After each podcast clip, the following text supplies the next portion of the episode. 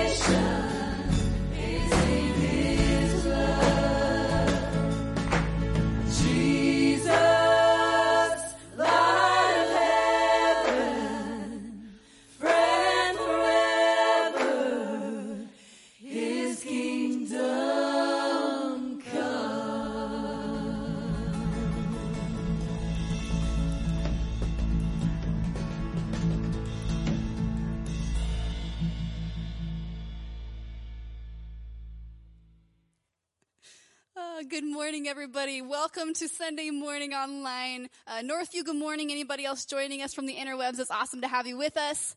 We're going to start this morning by simply focusing on the faithfulness and goodness of God. So I invite you right where you are. Just bring something to mind uh, that you remember that God has revealed himself as faithful in your life or as good in your life.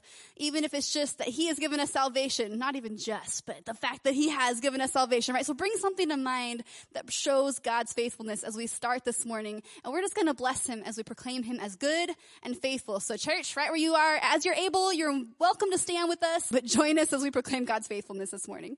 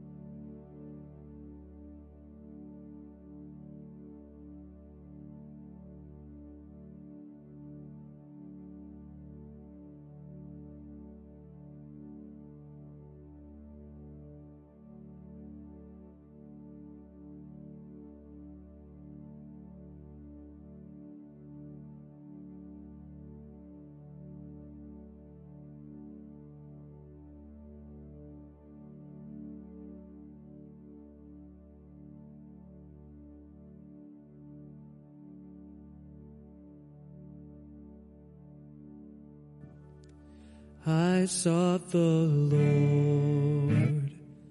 and he answered me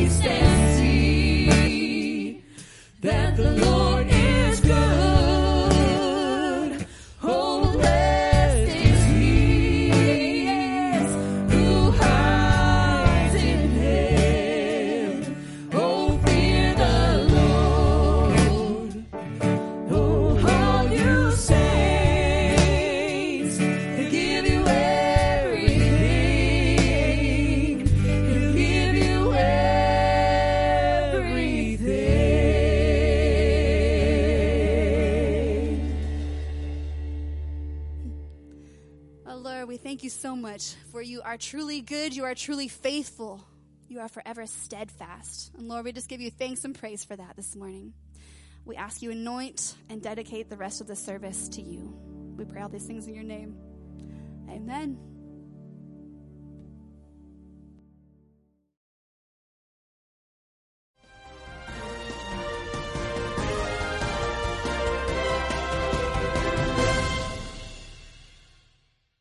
Hello, everyone.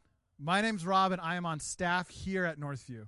We know there are a lot of questions about what is happening as far as the church building physically reopening and what summer programs are happening. So, we wanted to provide you with an update so hopefully answer those questions that you may have.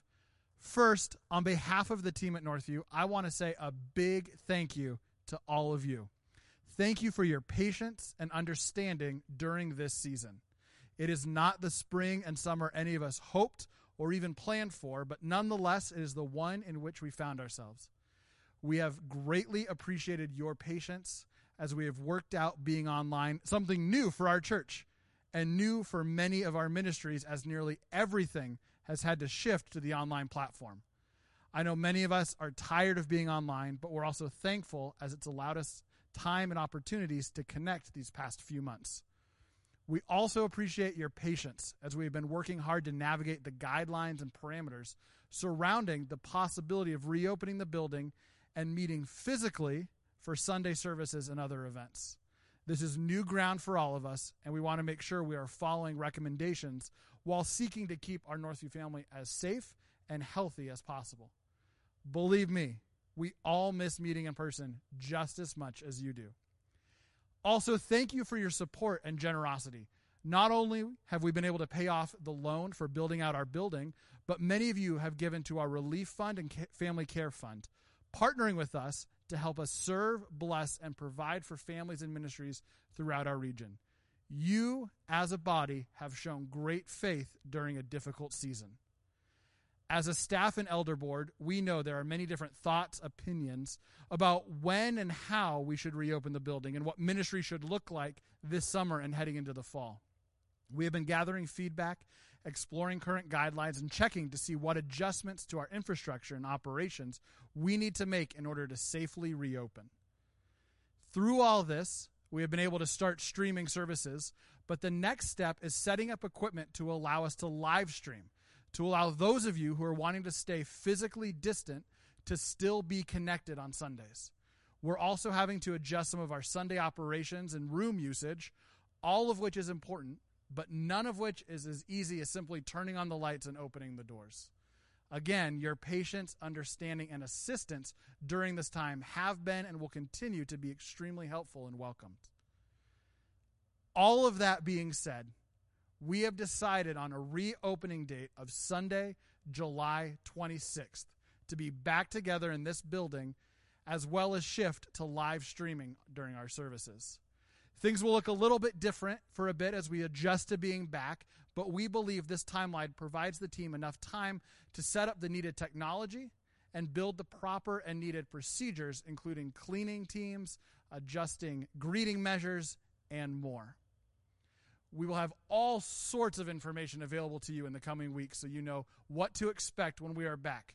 But we hope you mark your calendars for July 26th and join us as we celebrate in bringing the body of Christ at Northview physically together once again. Please continue to stay connected online. Sunday services for now will continue at 10 a.m. on YouTube and Facebook. Youth, kids, and other ministries are exploring updated events and ministry opportunities for the summer. Stay connected. Thank you again for your patience and understanding during this time. We miss all of you and look forward to gathering together once again when we are open and when you feel comfortable to join us. Be blessed until then. Reach out with any questions, and we'll see you soon.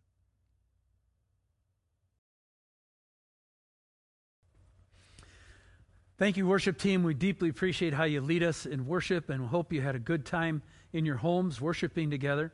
Uh, good morning, Northview family. How are you doing? And uh, excited to again to share together, even though we can't be together. We know that uh, the Holy Spirit can connect us, so we'll lean on that this morning. Uh, if you're new or v- visiting us for the very first time, we're in a series called Truth versus Lies, and it's a series based out of the Psalms. And we have been countering uh, two prominent uh, lies that exist in our culture today. And one is that God is not all powerful. And the second one is that God is not all good. We see that the psalmist, and we saw this in, uh, and by the way, you can go to our website. You can download messages and catch up if you want to see what we've covered before. But we've seen that the psalmist counter this idea quite boldly. And the Psalms extol God's power and his goodness, and it, this just kind of radiates from the Psalms. And yet, the accusation still persists come on, God can't be that straight up. He can't be that pure in his motivations. He's got to be crooked in his purposes somewhere. The thinking kind of goes, you know, he, he must have some twist or kinks in his uh, motivations and attitudes, just like we all do. But there's another attribute. Uh, an attribute is simply a character quality that radiates from the Psalms. And this week we're going to take an, a look at the idea of his goodness and just take it one step further. This week we're going to look at God's holiness as seen through the Psalms. Let's just start. I want to give a couple qualifiers before we begin the message. First, as I've gotten older and I look back at my life, I realize that holiness is a much bigger issue than I gave it credit for. Not that I wasn't serious about it before, but with a lot more life experience, I'm now starting to catch a glimpse of how big the difference between God and us really is. And I have to tell you, it's frightening in its scope. Secondly, following on the heels of that, I now realize two things much more clearly than I did when I was young. Number one, God is holy. Number two, we are not, even, even at our best. Number three, holiness uh, is an essential ingredient in having a relationship with God. Hebrews 12 13 says, Strive for peace with everyone and for the holiness without, without which no one will see the Lord. So it's an, a very important quality in our relationship with the Lord. We're going to talk some more about this later in the message. And number four, holiness is really out of vogue in our culture.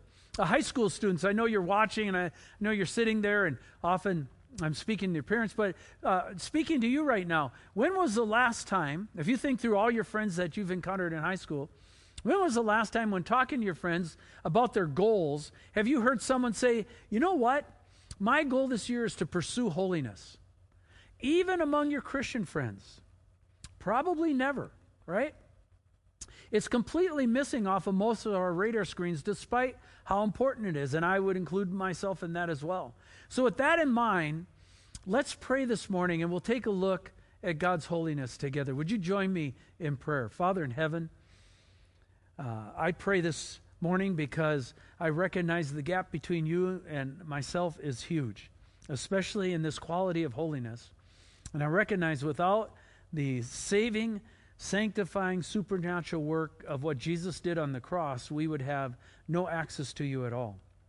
You'd be utterly disqualified. And yet, because of your gracious um, sacrifice, your, your gracious heart towards us, you covered a debt that we couldn't pay, and therefore we can stand and um, pray to you this morning. And Lord, I want to pray that you would just make this topic self evident, that by your Holy Spirit you would light it up, that you would connect pieces for people, You might lead them to other scriptures, other parts of the Bible that they know about, that you've talked to them before, and that you would get us thinking on this topic of holiness. Obviously, we will barely scratch the surface in a, a, a 35 minute message like this, but we can get started. And we pray this morning that it'll be a good start. So we give that to you with great hope and ask this in your name. Amen. All right, well, let's just start with a brief survey on what the Bible has to say about holiness so we can kind of get warmed up and acclimated to it. We find this expression in the book of Exodus. It says this Who is like you, O Lord, among the gods? Who is like you, majestic in holiness, awesome and glorious deeds, doing wonders? In 1 Samuel 2, it points out the exclusive holiness of the Lord Himself. It says this There's none holy like the Lord, for there is none besides you. There is no rock like our God. One of the greatest pictures of God's holiness is found in Isaiah in one of the divine council scenes that we've been talking about. Uh, the heavens are pulled back, and Isaiah sees God, and it reads like this In the year that King Uzziah died, I saw the Lord sitting upon a throne, high and lifted up and the train of his robe filled the temple. And above him stood the seraphim, and each had six wings. Two they covered their face, two he covered his feet, and with two he flew. And one called to the other and said, Holy, holy, holy is the Lord of hosts. The whole earth is full of his glory. Isaiah's response when he saw this, and remember, he's one of the greatest prophets of the Lord. All right? His response was to come emotionally unglued. He literally fell apart right there. It says, Woe is me. And that's not like, oh, woe is me. That was like, woe is me, whoa. Right? I am lost. I for I am a man of unclean lips, and I dwell in the midst of a people of unclean lips. For my eyes have seen the King, the Lord of hosts. What can we pull from this? Well, stop and just think who Isaiah was. Number one, he was one of the greatest prophets of the Old Testament. Number two, he was used to the Lord speaking to him, as evidenced in the previous five chapters. If you go to the book of Isaiah and look, you will see that uh, God had talked through Isaiah in really significant ways before chapter six. But number three, notice that when the veil's torn away, and when Isaiah sees the throne room and God's holiness for what it really was, what it really is, he was aghast. What distinctly stands out uh, for me is the realization of how unclean he was compared to the holy God that he was gazing at, because this is Isaiah, right? This is someone we would lift up in very high esteem uh, in the biblical pantheon of characters. Particularly notice the issue of unclean lips. In other words, what caught him? Our language, how we talk. James 3 in the New Testament is a whole chapter on the need for us to be holy with our mouth, with our tongues. And Isaiah's instant assessment is what? I'm a man of unclean lips, and I live in the midst of a people of unclean lips. In other words, my mouth is polluted, and so are the mouths of my countrymen. And I want to say this morning is that not an accurate indictment of us and our country right now. We are a polluted people. Just listen to the rhetoric on Facebook if you're not convinced of that. God's holiness literally smashed Isaiah. Fortunately, God strengthened him. I'll have more to say on this in just a minute, but let's continue on. First Chronicles gives us a description of God's holiness. It says this, ascribe to the Lord, O families of the peoples. Ascribe to the Lord glory and strength. Ascribe to the Lord the glory due his name. Bring an offering. Come before him. Worship the Lord in the splendor of his holiness. Notice in this passage that God's glory and his strength are wrapped around his holiness. The chronicler tells us that God's holiness is resplendent. Uh, a good way to interpret this would, interpret this would be uh, blazingly glorious and wonderful. Uh, another way would be absolutely astonishing in its radiance or brilliant beyond belief. Transparent and reflective light would be another way you could put it.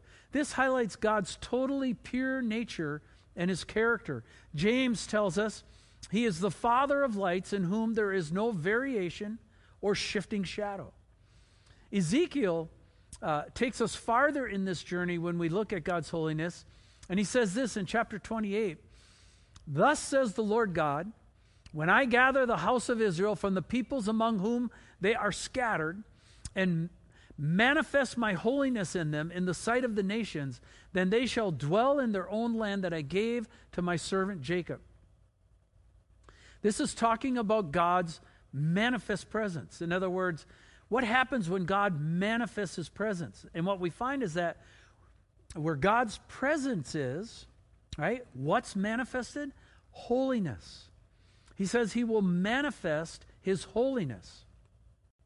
And by the way, one of the true markers, we've been talking and um, praying for a revival in this area. One of the true markers of a real revival is holiness. God here is talking about the revival that he's going to bring about with Israel. But if we were to have one, it would be marked by a massive instinctive move away from sin. You, I wouldn't have to tell anyone to move away from sin because it would become self apparent, it would be self evident. People respond very differently when God is illuminating their situation, when they can see their life through God's eyes. Remember the stories of when God showed up uh, in the Bible? How, how did people react? Well, let's, let's take Moses, right? What did he say to Moses? Take off your sandals. Why? Because the place where you're standing is holy ground. What was Moses seeing? He was seeing this flaming bush on fire without the bush burning up. Joshua kneels before the commander of the Lord's army when he realizes who he's talking to. And again, why? Because the commander of the Lord army tells him that this is holy ground. Both of these uh, situations reflect the concept of uh, cosmic geography. That's pointed out in the book Unseen Realm by Dr. Michael Heiser. Where God manifests himself becomes holy ground. Samson's parents, uh, what did they cry out when they realized it was the angel of the Lord talking to them? It says they fell on their faces to the ground, and Samson's father cries out, We shall surely die, for we have seen the Lord. Daniel, as righteous and a holy a man as there is in the Bible, falls faint and can hardly breathe. And, and how about the Apostle John? You know, Jesus' best, best friend, his bud who laid against his chest at the Last Supper and took care of Jesus' mother, Mary, the rest of her life, how did he respond when he saw the resurrected Christ? It says that Jesus' resurrected holiness was so powerful that he passed out like a dead man. And it should be noted that it is when God that these situations I'm talking about here, this is when God is being kind and merciful. All right? So you can only what, imagine what happens when he manifests his holiness in judgment and he comes back in the second coming. God underlines this whole point later in Ezekiel. It was not uh, Israel's righteousness that would win the day. Just like it's not our righteousness that'll bring about salvation for us or others. We've failed just like Israel did. What does God say? He says this. Again in the book of Ezekiel, uh, chapter 36 Therefore, say to the house of Israel, Thus says the Lord God, excuse me, it is not for your sake, O house of Israel, that I'm about to act, but for the sake of my holy name, which you have profaned among the nations to which you came. And I will vindicate the holiness of my great name, which has been profaned among the nations, and which you have profaned among them. And the nations will know that I am the Lord, declares the Lord God, when through you I vindicate my holiness before their eyes. Vindicate, his name means that he will clear his holy name of blame or suspicion. By their actions, in other words, what this is telling us is by their actions and words, they have polluted and sullied God's name and reputation among the nation. And, and this would be true of us today as well. If God were to be so kind as to grant us a revival, it would not be because of our great righteousness. And it would not be because we're more righteous than the people around us. We have profaned his great name. We have often chosen sin instead of holiness. And so we have done that just like Israel did. And it would, if he did it, it would be because he's going to vindicate the holiness of his great name that that a revival would come about. Now, there is something we can do though. We can help pave the way for that. How? By submission, by prayer, by repentance. In other words, we can begin to initiate the process of what happens during a revival by seeding it. In other words, getting it started even before it gets started. Uh, so that when it starts, it already has momentum. Uh, that's what we talked about with this whole capital campaign, uh, Move the Mountain. Remember when we talked about uh, that we want to cooperate with God to speed ahead the gospel? Yes, we knew God would pay the loan off, but what if we were sacrificial? What if we were sacrificially generous? Which, by the way, Northview, spectacular and amazing stuff. I, I can't tell you how awed I am by the whole thing. But we, we, we did that so that the gospel could speed ahead. Uh, this moment in the history of our country begs, I mean, literally begs, for people to understand this and turn back towards God. God goes on with the description because he's not done yet, and he says this I will take you from the nations and gather you from all the countries and bring you into your own land. I will sprinkle clean water on you, and you shall be clean from all your uncleanness. And from all your idols I will cleanse you. And I will give you a new heart, and a new spirit I'll put within you. And I will remove the heart of stone from your flesh, and give you a heart of flesh. And I will put my spirit within you, and cause you to walk in my statutes, and be careful to obey my rules. You shall dwell in the land that I gave to your fathers, and you shall be my people, and I will be your God. They would not, uh, they would again not just be the chosen people, but they again would be a holy people. But it would be because of God's manifest work in them as a nation. Notice that those that God chooses to be close to Him, He also wishes for them to be holy like Him. Doesn't that sound like something we need in our country right now? That God would remove the heart of stone in our nation and replace it with a heart of flesh that would be empowered by His Holy Spirit? And by the way, while we're talking about this, let's not miss the most obvious tell in the whole Bible. The formal and most descriptive name for the Spirit of God is the what? That's right, the Holy Spirit. That it's what's called a signature imprint. In other words, the clearest and the most accurate description of the Holy Spirit is what? That he is holy just like the Father. So maybe this would be a good time to ask the question what is holiness? So I went to Unger's Bible Dictionary, looked it up, and here's what it says. It says holiness is one of the essential attributes of the divine nature. It is on one hand entire freedom from moral evil, and upon the other absolute moral perfection. This means that God is absolutely pure. It also means he's whole. In other words, what the Bible's trying to tell us is that God, in his person, is the most balanced. He's the most sane, thoughtful, wise, pure personality in the universe. And that's why God says we can trust him. And there's an essential difference between God and us. It goes on to say this By holiness of God, it is not implied this is more formal language, so hang in here.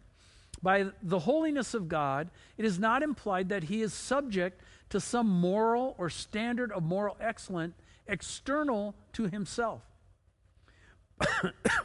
but that all moral law and perfection have their eternal and unchangeable basis in his own nature. In other words, everything we know about morality, everything we know about righteousness, Everything we know about being good comes from God. Why do we do good? Because God is good. Why don't we lie? Because God doesn't lie. Why don't we steal? Because God doesn't steal. In other words, the moral law is not something that God measures up to and then does it perfectly in terms of a performance. That's kind of how we think about it. right? The moral law is perfect because it emanates from God's own character. The mor- moral law is perfect because God is perfect. Now, obviously, on this planet, and with the result of sin, that has gone through incredible corruption. But God's character is, in the deepest sense, the source for the moral law. So we have countered the lie that God is not all powerful. We've also countered the lie that God's not all good. And the scriptures double down on this by exalting not only God's goodness, but also his holiness. So we see that also God the Father is holy, right? And then we've also looked just here that the Holy Spirit is holy. And the question begs itself well, what about Jesus? What does the New Testament say about him regarding holiness? In Romans 1, Paul says this Paul, a servant of Christ Jesus. So Paul is writing this after the resurrection, and Paul is writing this after he's encountered the resurrected Christ. Paul, a servant of Christ Jesus, called to be an apostle, set apart for the gospel of God, which he promised beforehand through his prophets in the Holy Scriptures. In other words, Paul could now look back at the Scriptures and see how it, what had once been difficult to discern, he now could see, right? Hindsight's perfect, and so he could see the footprints. It says, which he promised beforehand through his prophets in the Holy Scriptures concerning his Son, that's the Lord Jesus who was descended from David according to the flesh and was declared. Now, look at this. What was he declared? He was declared to be the Son of God in power according to the Spirit of holiness by his resurrection from the dead. Jesus Christ our Lord, through whom we have received grace and apostleship to bring about the obedience of faith for the sake of his name among all the nations, including you who were called to belong to Jesus Christ.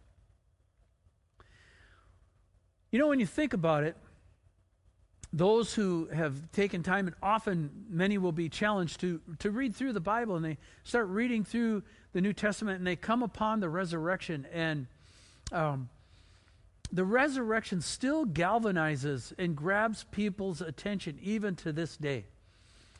Because, why? Well, because there's something extraordinarily holy about it. Notice how the spirit of holiness is attached to this. And so there's something that grabs people when they when they watch that, when they read that. So we see that the Father's holy, we see that the Son is holy, and that we see that the Spirit is holy. What does that mean for us? What is that telegraphing? Well, what it's telegraphing that if God is holy, we should be holy also. Second Corinthians says this in chapter 7 since we have these promises, the promises of eternal life, the promises of the forgiveness of our sin, the promise that God will give us grace and that He will save us if we cry out to Him. Since we have these promises, beloved, let us cleanse ourselves from every defilement of body and spirit, bringing holiness to what? Completion in the fear of God. Goes on in Ephesians and adds to that that we should be renewed in the spirit of our minds. You can also find this in the book of Romans, chapter 12. Right? We should be renewed in the spirit of our minds and to put on the new self, that is the gift of the Holy Spirit to live a righteous life before the Lord, created after the likeness of God in what? True righteousness and holiness. 1 Thessalonians 3 says this Now may our God and Father Himself and the Lord Jesus direct our way to you, and may the Lord make you increase and abound in love for one another and for all as we do for you, so that he may establish your hearts. Here it's a heart issue, right? He may establish your hearts what? Blameless in blameless in holiness before our God and Father at the coming of our Lord Jesus with all his saints. And then First Thessalonians goes on to say, Thessalonians has a lot to say about holiness. For you know what instructions we gave you through the Lord Jesus. And notice that in some places Paul will say, uh, This is my opinion. Uh, I think I have the Lord's mind, but this is coming from me. In other places, this comes directly from the Lord Jesus himself. Here it says these instructions came through the Lord Jesus. So these are coming directly from the Lord Jesus himself. Uh, for you know what instructions we gave you through the Lord Jesus, for this is the will of God, right? We think, oh, what's God's will?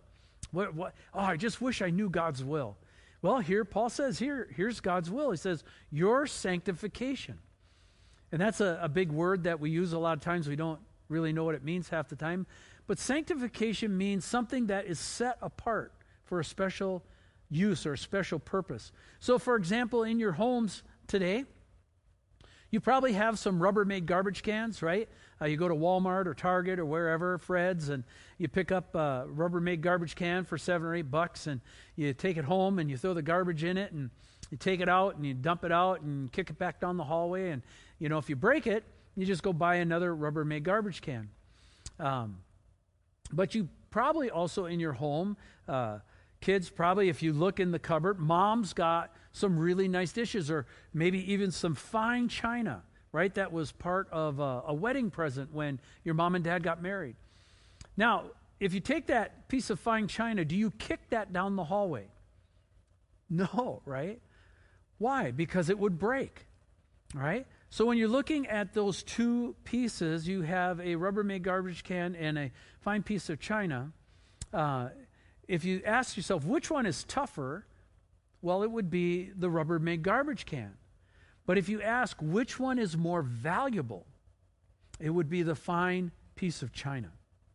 Right? And by its very nature, you do not treat a piece of fine china like you would a Rubbermaid garbage can because it's set apart for a special use. Likewise, God here is talking about your sanctification, our bodies, handling our bodies in a holy way, says that you would abstain from sexual immorality. Sexual immorality uh, has to be defined today because we don't know what it is. But basically, there are two big pegs. Um, if you're talking about sexual immorality, there's two big pegs everything hangs off of. First one is called uh, fornication. And fornication is having sex before you're married. The Bible says don't do that. And the second one is adultery. Adultery is having sex with someone who's not your marriage partner. And off of it, all the other stuff we know in our culture is, is hung on those two pigs. So it says, This is the will of God. This is his heart. This is what he wishes for you. Your sanctification is being set apart for him, that you abstain from sexual immorality, and that each one of you know how to control his body in holiness and honor. Teenagers, uh, you will be mocked at if you do this, and yet you will be honored by God if you do. And the scriptures say God honors those who honor him. And so I want to encourage you to honor God with your body and to treat it right. It goes on in 1 Thessalonians says, For God has not called us to impurity, but what has He called us to? Holiness. If you think about all the things out there today that are impure, uh, it's staggering um, what levels of temptation there are compared to years ago. All right, well, let's wrap this up. Let's come back to the Psalms. The Psalms highlight all of this. Psalm 29 parallels what we saw in First Chronicles. It says, Ascribe to the Lord, O heavenly beings. Ascribe to the Lord glory and strength. Ascribe to the Lord the glory due his name. Worship the Lord in the splendor of his holiness. We've seen that. This is a reiteration. If you go on and read the rest of the psalm, though, it extols God's greatness. Ascribe means to attribute to or to accredit to. Splendor is the reflection of God's glory, that it is astonishing. Another word, way it could be worded is the beauty of his holiness. Right? And here's why this is important. When God makes a covenant with someone, he makes it through his holiness. Psalm 89 says this I will not violate my covenant or alter the word that went forth from my lips. Once for all, I have sworn by my, and what does he swear by? He swears, God swears by himself, by his holiness. I will not lie to David. His offspring shall endure forever, his throne as long as the sun before me. And like the moon, it shall be established forever, a faithful witness in the skies. And then there's that word Selah again. Think about it. You know, David is going to have a man on the throne forever because of the resurrection of the Lord Jesus Christ. God has forever sealed David's throne through that death and resurrection. Jesus now leads us, and what does he lead us in? Holiness. And this is what we call, uh, biblically, the process of sanctification. And we don't have time to go into it this morning, but that's the process where I choose to cooperate with the Holy Spirit and become holy. By the way, Many of you volunteered for this adventure willingly. Do you know how you did that? It's called marriage. Marriage is designed by God to root out our selfishness and our self centeredness. And it's designed by God to make us holy. See, most of us get into marriage because we think it'll make us happy. We did not think about what it would take to become holy. And God said, Well, I'll help you out. I'll, I'll give you what you asked for. And then you'll learn to become like me. So, a question this morning is how are you doing in that process? And in case you're wondering, holiness isn't optional. Let's, up, let's wrap this up with Peter's admonishment. It says this, but you're a chosen race, a royal priesthood, a what? A holy nation. Talking to the church here. This is us. A people for his own possession, that you may proclaim the excellencies of him who called you out of darkness and into what? His marvelous light, called you into his holiness. Once you were not a people, but now you are God's people. Once you had not received mercy, but now you have received mercy. His holiness is just one of the excellent attributes of God's character and his nature. Now, next week, we're going to come back and we're going to look at another aspect of God's nature, which dovetails uh, perfectly with this, and it's his steadfast love. The Psalms have more to say, and actually, the Bible says more about this than almost any other topic. And so we're going to take a look at that next week. We hope you'll come back, hope you'll join us. But let's pray this morning. Father, this morning it's entirely possible that as somebody was pricked, their conscience was activated. Or I'm sorry, I said that wrong, Father. As, as they were listening, their conscience was pricked. And, and the, their soul was activated, and they thought of something that wasn't right between you and them. Father, I want to pray for that moment right there that if that really happened, that you would talk to them and have a conversation about how they could change that and how they could cooperate with you. How could they could move away from the flesh and move towards the spirit. How they could walk away from profaning your name and move towards holiness. And Lord, there's not a one of us that can't be in that conversation, and there's not one of us that shouldn't be in that conversation. So we lift that up to you. Would you help us be a holy church? Would you help wash us? Would you help cleanse us? Would you help purify us? Would you help wash us off from the muck and the dirt of the world that sometimes, unfortunately, we've willingly chosen instead of you? Help us repent, Lord, and help us remember that we are supposed to be like you, like the kingdom. And so we seek you for that. We ask for your favor in that. We look forward to looking into the topic of your steadfast love next week. And we ask for your favor as we go through the week. Lord, you know our country desperately needs your mercy. We need your intervention. We ask that you would be merciful to people who don't know you and that you would reach out in very unique and special ways to help us get out of the ditch that we're in. And we pray this, Lord Jesus, in your name. And uh, thank you for your presence among us. Give that to you with great hope. And we say this, amen. All right. Well, thanks for watching. Again, we're going to have questions and uh, prayer points, so just hang on after worship, and then we'll come back to that. You stood before creation, eternity in your hands. You spoke the earth into motion, my soul now to stand. You stood before my failure and carried the cross for my shame. My sin weighed upon your shoulders, my soul now to stand. So what could I say? And what could I do? But offer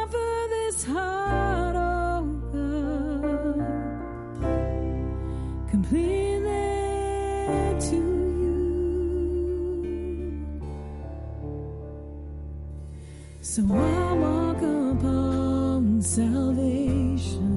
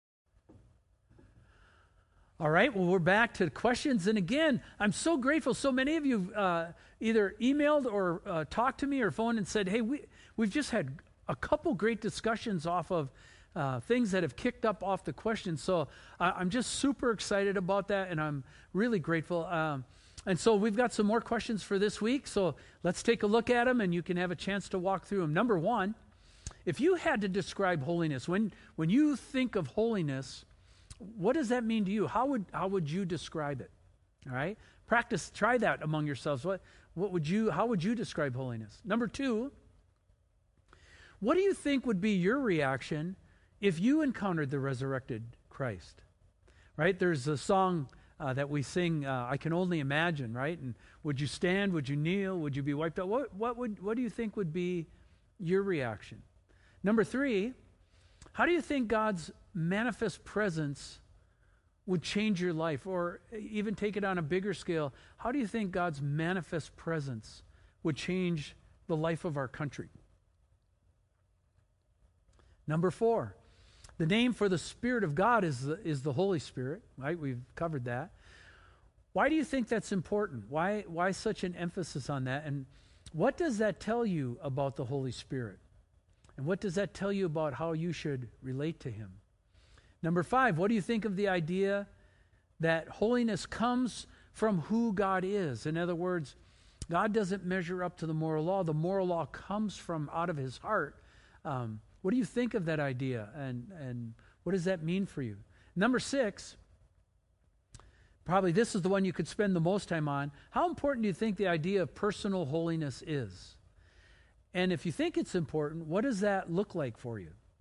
All right, so you can grab other scriptures. You can talk. You can use stories out of your life uh, and how God has already worked. But hope you have fun with that. And then for prayer points, uh, number one, let's pray for God's mercy in healing the unrest in our country. Um, only the Spirit of God is going to turn that. Number two, let's pray for revival and for people to turn back to God in our country, right? That would just be uh, incredible, and, and we need to pray that way. Number three, let's pray for God to intervene in, the, in the, uh, another slant on the other side of the coin, that God would intervene in this COVID 19 plague and, and bring it to an end. Number four, pray for knowledge and wisdom for next step for Northview and the timing that goes with that. We mentioned the incredible things that have happened with Move the Mountain and the incredible things that have happened with the general budget. And so obviously God's at work. Now the question is what and what's the timing of it?